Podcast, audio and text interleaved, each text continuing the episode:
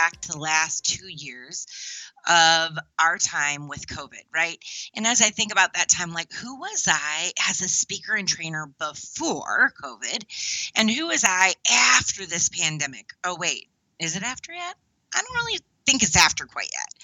So, what is today? We're going to look and dig into the whole new world of face to face training. And I've been asked so many times, like, Becky, what are the differences? What have you done? And I wanted to share with you some of my top tips in this bite sized podcast.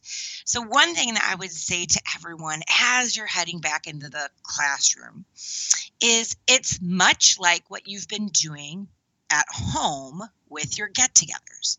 So let's say that you're having some friends over. What are some of the things that you did the first time that you decided to have friends over and or go to dinner with friends or something like that where you hadn't been out and about for a while. For me, it might mean, hey, you're coming over and we're just going to make sure everyone washes their hands right when they get here. I have a brother who has um, uh, terminal disease and we don't look at it that way of course. But he he really shouldn't get covid although he did. Um it, thankfully it wasn't from me. But and thankfully he was vaccinated so it wasn't as bad of a case. But the reality is we love those people that are around us. We gather together. We believe in one another. We want there to be hope for our future. We are grateful. And so because we care and because we're kind we take the time to be a little more thoughtful. So I might say, okay, we're going to have an individual meal versus having um, a potluck, right? Where everybody's bringing something. I'm going to definitely just, I'm going to make it all, and it's going to be maybe a plated meal instead of a, in Minnesota, we call it a hot dish, all right? Um, and, or something that is easy for me to just present versus everybody going through a line, maybe touching things, touching lots of silverware, things like that. Well, the same is true for going back to face to face. You need to not be shy about the elephant in the room and saying, hey, I recognize that this is new and different. So, 90 seconds at your table, talk about what are some of the things that might make you nervous or um, excited, maybe scared, whatever feeling you're having about today and give them a chance to talk about that. And I don't necessarily bring that back out to the large group. I just say, okay, great, thank you. Now, at your tables, three minutes, go ahead and discuss how can we overcome those fears or challenges or things like that. That's when we get the real info. They talk for that three minutes, even write things down on a whiteboard, and out comes the elephant of like, hey, here's how I can overcome it. Notice that I gave double the amount of time for solution thinking. Solution thinking takes more time, so we want to make sure that we give people plenty of time.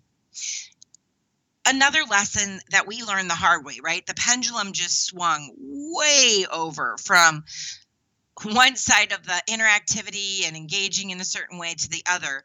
And what I would say is don't shy, be shy about inviting participants to interact with you.